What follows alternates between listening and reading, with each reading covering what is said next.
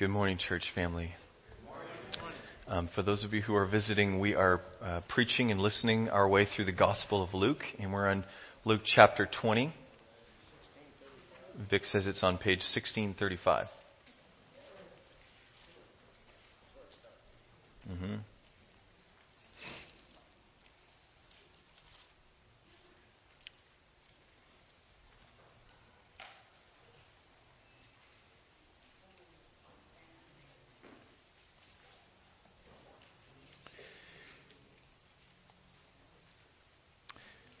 Luke chapter 20 from verse 27 to 44.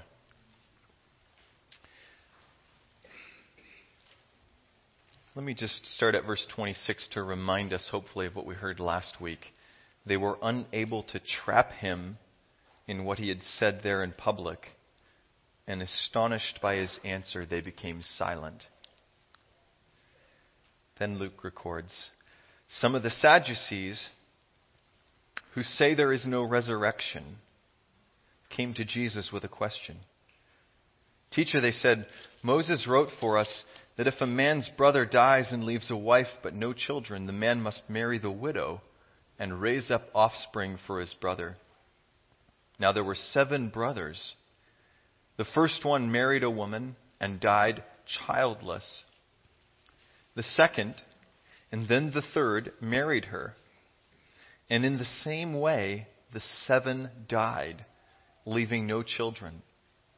Finally, the woman died too.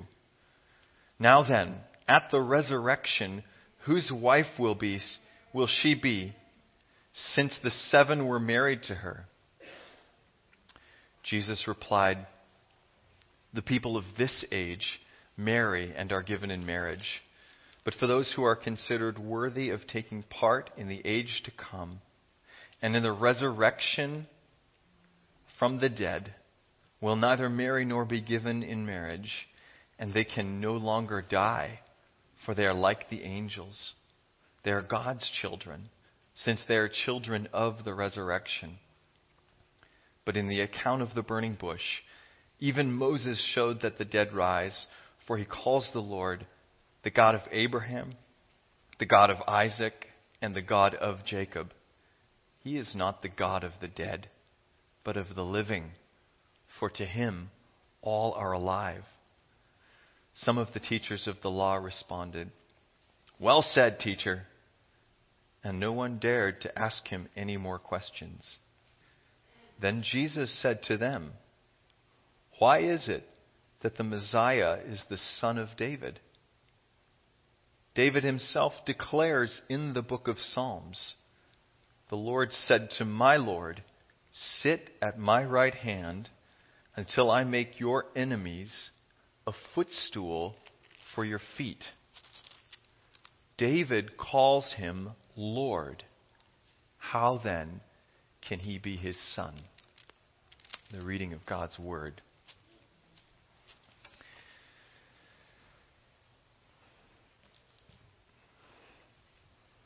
I don't remember exactly how old I was or what year it was, but it was um, sometime in my late teens, shortly after I had come alive to the Lord and um, was beginning to read His Word, that my dad wandered upstairs, and I can still picture exactly how this happened. I was sitting on the couch in our living room, and he came he came up the stairs and around the corner and he looked at me, he took one look and he saw that I was really down. And he said, What's wrong, Dave? And I looked at him and I said, Dad, I think Jesus is coming back soon. And you could see the puzzled look on his face like, Well, if Jesus is coming back soon, why do you look like that? And so he asked, and I said to him, Well, Dad, if Jesus is coming back soon, I'm not going to have a chance to get married, and I really want to get married. I had just read this text 20 something years ago, and I thought marriage looks really good. I want to, I want to have a chance to experience that. If there's not going to be marriage in the age to come, I don't want Jesus to come back soon. Well, I share that story with you at the opening because I think that we bring a lot of different experiences of marriage into our hearing of this text. Can you turn me up a, just a notch, Andrew? And, and I think that matters. And so I just want to call to attention what some of those experiences are because in the center of this text, Jesus is going to talk about relationships in the new creation. Uh, but we bring a history of relationships. And so some of us have been single our whole lives and longed to be married and not had a chance. And it doesn't look like, so far as we can tell, we're going to have the chance to be married on this side of heaven. And so there's sort of unfulfilled longing. Some of us have, would say that for us marriage has been bittersweet. It's been both. Maybe there's been um, the sting of divorce, the hurt of it on one side, and the sweetness of good marriage. And maybe those were both ours, but maybe the sting came from our parents. Maybe some of us had to grow up in homes that were just broken, broken, broken, and marriage looked like the worst thing we could ever imagine, and we don't want to come near it. We don't know if we could ever trust somebody else because of what we saw in our parents. Some of us have lived like the woman at the well through one, two, three, four marriages. Some of us have never gotten married but lived through 14 relationships. Okay, so we bring into this text a history with relationships, and I really believe that the Lord Jesus has a strong word of hope and encouragement for every one of us, no matter what our experience is, as we bring him in. So we want to name them, and the Lord's just going to hold those experiences for us for a moment as we kind of now step. We're going to zoom out. We're going to look back at the context first in which Jesus speaks these words. So, what's the context? And who are Sadducees? Well, if I gave Aunt Sharon's answer, Sunday school answer, I'd probably start by saying, well, they're sad, you see. They're sad because they don't believe in the resurrection.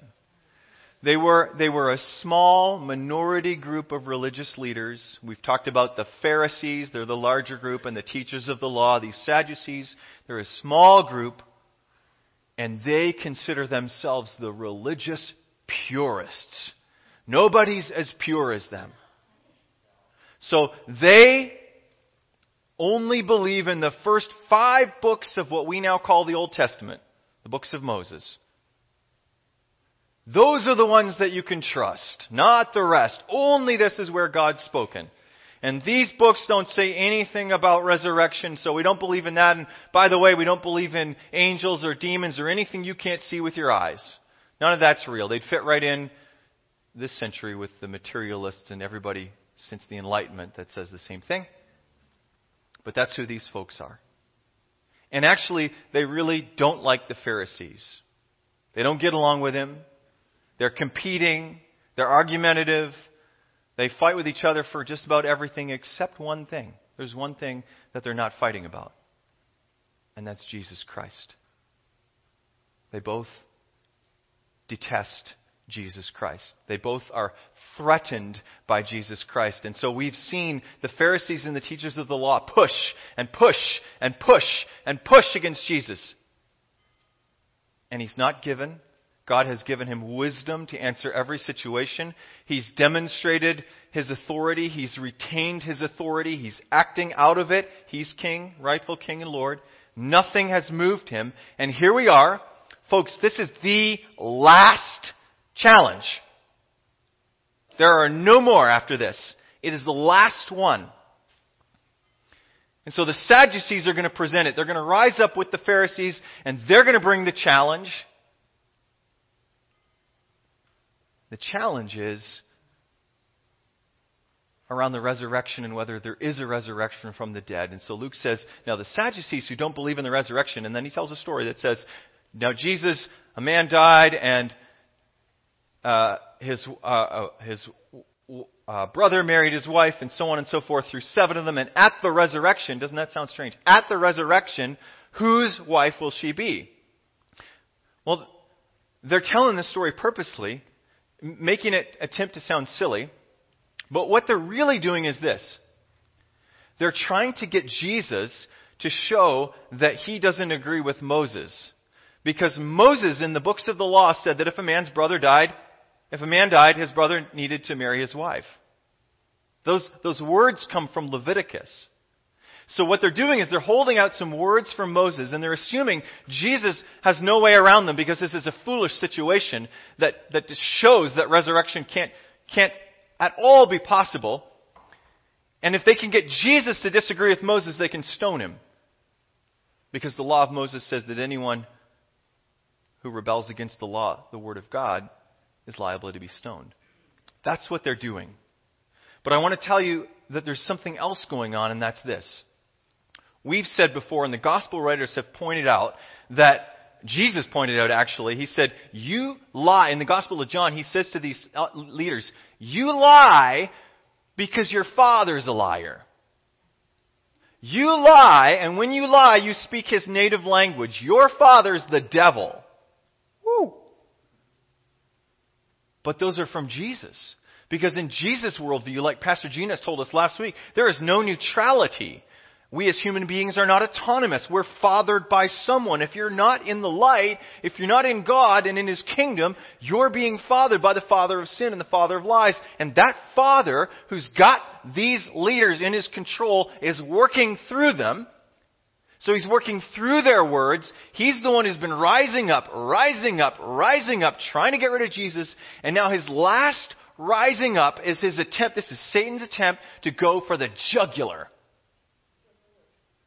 Because the whole Christian faith, the whole hope of the Christian stands on resurrection. If there is no resurrection from the dead, everything falls apart if there's no resurrection from the dead, there is no accountability before God beyond this life. If there's no resurrection from the dead, there is no judgment. And if there is no resurrection from the dead, there is no hope in eternal life. Let me summarize those and then give some examples so they don't just sound like abstract words. Without the resurrection of the dead, there is no justice and there is no hope.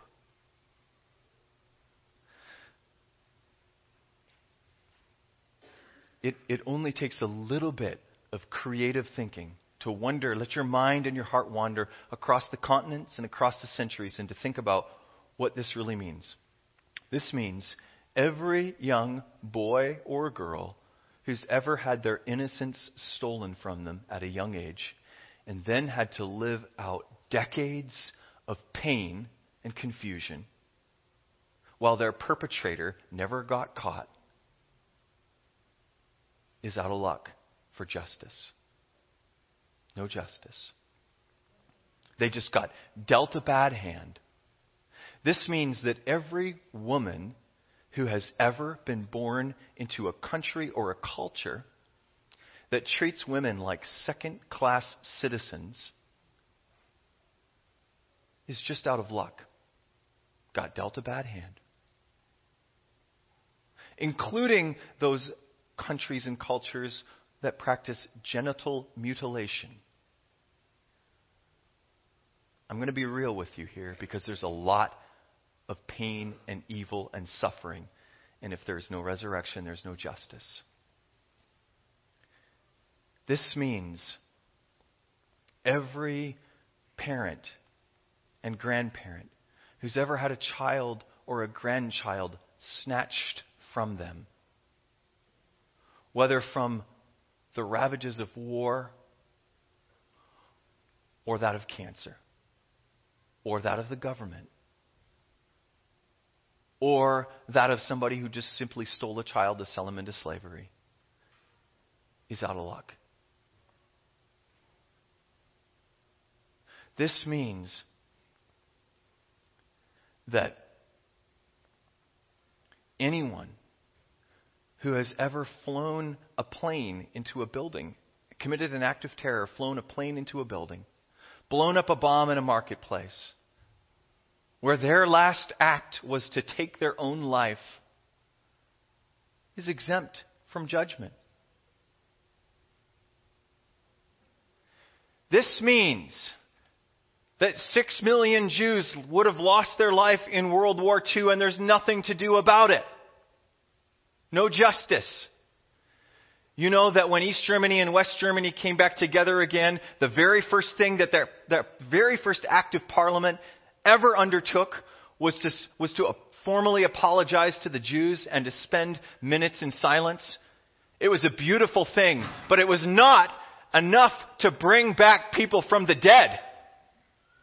The six million Jews still died and 12 million other people were slaughtered across Europe and thousands and thousands and hundreds of thousands of people lost their sons and daughters in war. And every parent who ever cried a tear because they were separated and cut off, this would be saying they would all be out of luck. Nothing, no hope for them.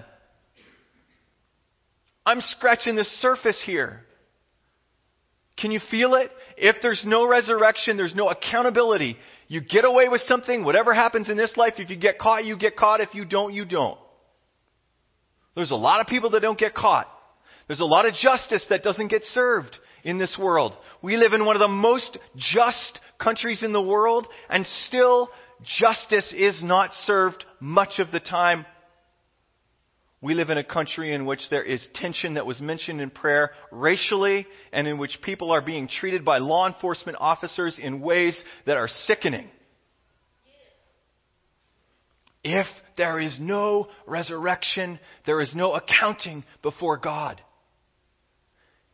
If there has ever been a bone in anyone's heart, if you ever said something was not right and wanted it to be made right, what you are longing for is the judgment of God. You want God to make things right. You want justice. And if you don't have the hope of resurrection and of judgment, you have no hope for things being made right and just, and you have no hope that extends beyond the grave for seeing anyone that you've ever lost that you love.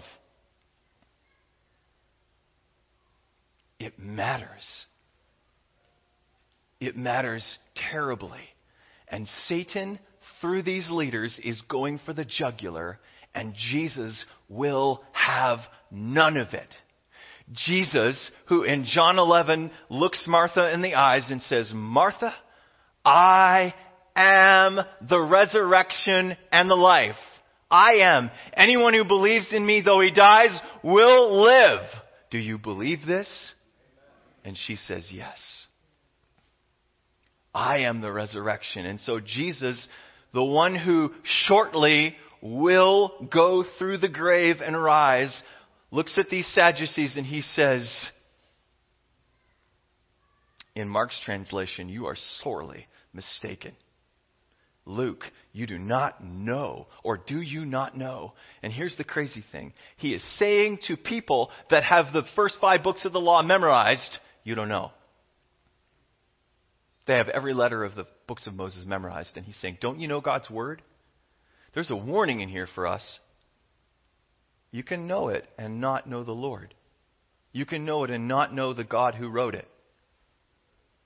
If your heart isn't soft and open, and their hearts are not soft. And so he educates them and he says, don't you know that God says, I am the God of Abraham, Isaac, and Jacob? I am the God, not I was the God. I am, for he's the God, not of the dead, but of the living. And then, oh, here's the other thing Jesus is doing. The whole Old Testament talks about resurrection. It's all over the place. I just read it in Isaiah 25, 26. There's a couple of references. But Jesus doesn't turn to any of that because he wants to answer them on their grounds. They came to him from Moses, and so he, back from Moses he goes. Don't you know? See, God, remember Pastor Gina told us last week, God gives him the wisdom for every situation. Okay? So, he doesn't just announce to them that resurrection is a coming he gives this beautiful insight into what it's going to be like. And he says, in the age to come, those who are counted worthy of taking part will no longer marry or be given in marriage, for they'll be like the angels. They'll be called children of God, for they're children of the resurrection. What? What is going on here that is so beautiful and that speaks to everything that I opened with? This is what's going on. First of all, eternal life doesn't end. And so there's no need to procreate. There will be no more birthing of children. There's no need to procreate in the new creation. And so that intended piece of marriage, of marrying, is no longer necessary. But there's something else that's, um, that's deeper than that. Um, let me just back out for a quick second, then um, come back to it. When I first started wrestling with this text again this week, I was sad because I have a really great marriage. And I thought to myself, what's this going to be like that Anne's going to be in the new creation and we're not going to be married? And like there's this really special closeness that we have now. And what about that? What about that? And here is here is what here is the best of my understanding from looking at the rest of Scripture, thinking about new creation, and from listening to others. I think the specialness and the uniqueness that Anne and I share and that other married couples share is something that we will continue to share, but that it won't be unique to us. So, in his book, The Journey of Desire, John Eldredge talks about his best friend Brent. And Brent said that he believed that life in the new creation would include multiple intimacy without promiscuity multiple intimacy without promiscuity. In other words, depth of knowing, depth of knowing. We will know people and be known by them. Because marriage is far more than sex, isn't it? Marriage is, at its best, in this creation, at its best, marriage is a safe place to be naked and unashamed, and I don't mean that physically. To be naked and unashamed, to be who God has made us to be. Because the whole of life on the other side of the Garden of Eden has been clothed. God clothed them with leaves because they were naked and ashamed, and that shame isn't merely over realizing that they have body parts. There's a vulnerability that sin causes, whereby we don't entrust ourselves to other people, and rightly so at times, because people hurt us. But can you imagine a new creation in which no relationship is ever tainted by sin? There would not have to be the worry that needs the buffering there would be the space for relationships in which we all know and are deeply known.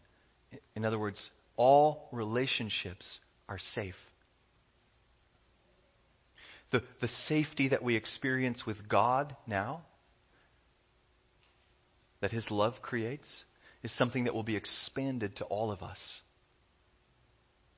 So, the best of what you may have experienced or anticipate experiencing in marriage in this creation can be extrapolated out a hundredfold to every relationship that you have in the new that you and I have in the new creation. Intimacy all around. Depth of knowing and being known. Safety. Walls down, guards down. True self shared. No shame. No worry about being judged. Beautiful. Beautiful. Beautiful. And when you have those kinds of relationships, then I think the disappointment that I was feeling at the onset begins to melt away. Because what I experience in my relationship with Anne is only a foretaste of all that we will experience with each other in the new creation. Paul says, no eye has seen, no ear has heard, the glory that God has reserved for those who love Him. But His Spirit has made it known to us. He goes on to say, but, but He's made it known to us. Here, here's where Jesus is beginning to make it known.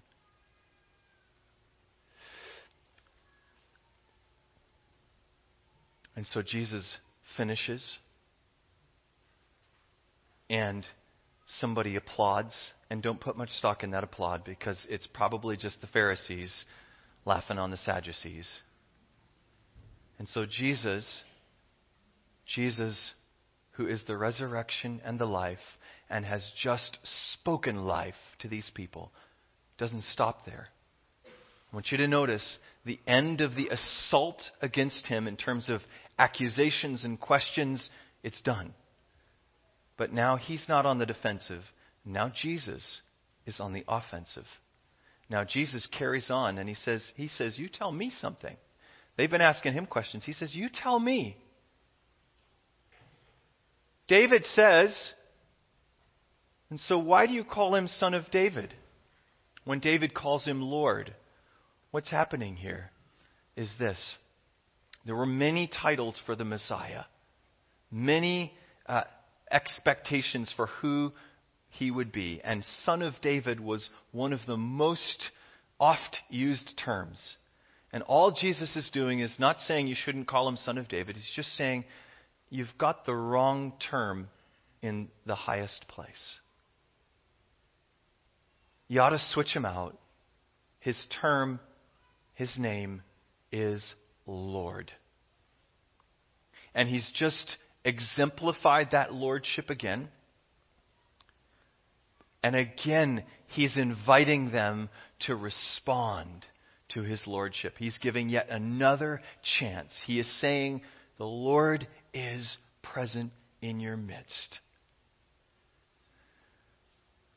I want to I want to conclude with um, what I think are three profound implications.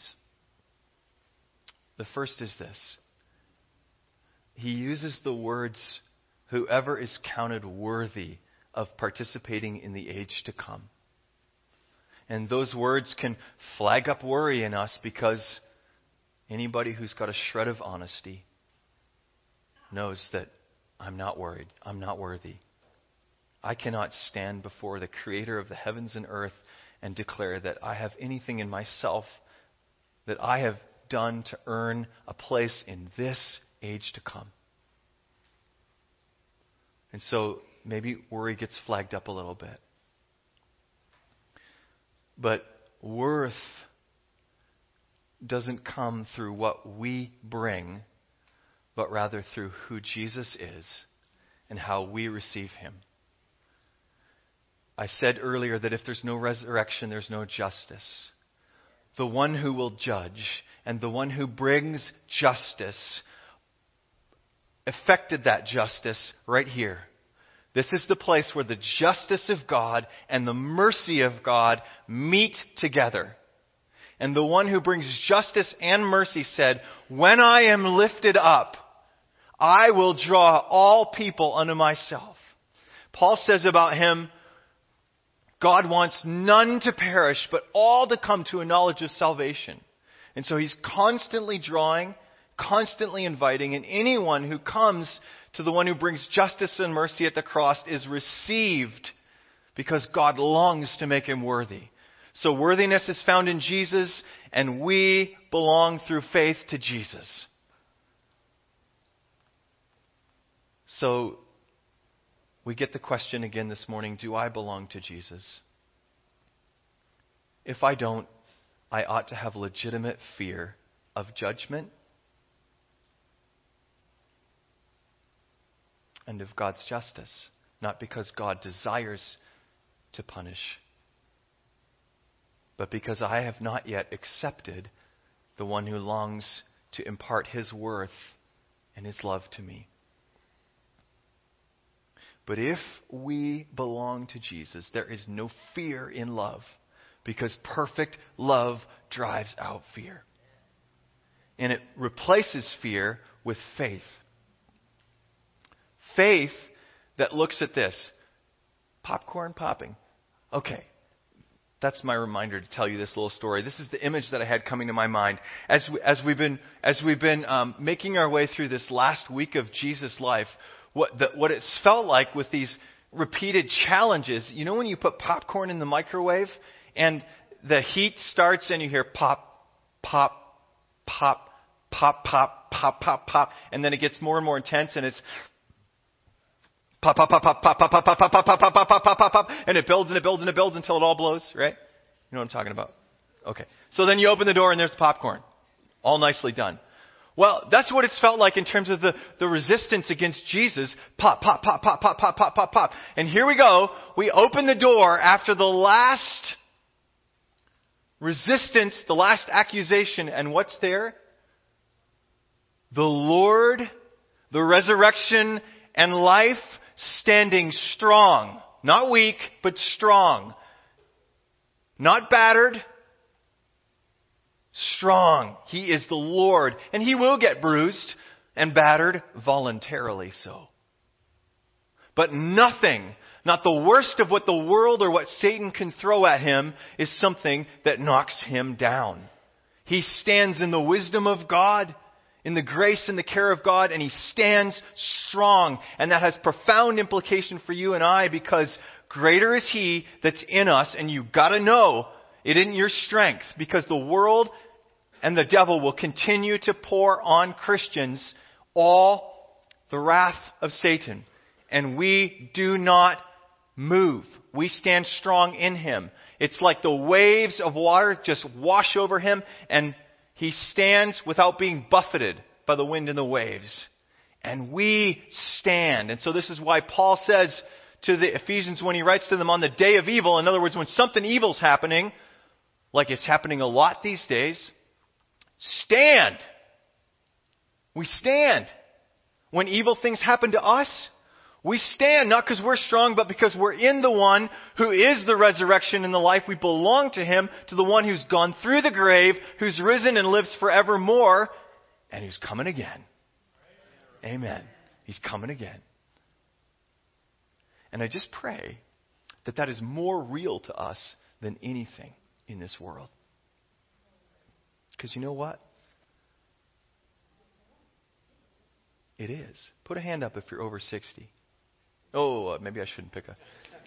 All right. Just, just keep your hands up for a second. Everybody who's over 60, these folks are going to be standing before God in the, in the next 20 years. They're going, to, they're going to be standing right in front of Him. Lord, if the law of averages holds, 81 for women, 76 for men in the United States. Okay? They're in the last quarter of their life. Quite possibly. But they're not. They're not. They're going to rise. And so let's stand and let's rise and let's celebrate with them and with us the hope that we have in Jesus. Let's sing the song. What's it called, Lindsay? I will rise? I will rise. Let's stand and rise. Let's celebrate joyfully the hope of resurrection.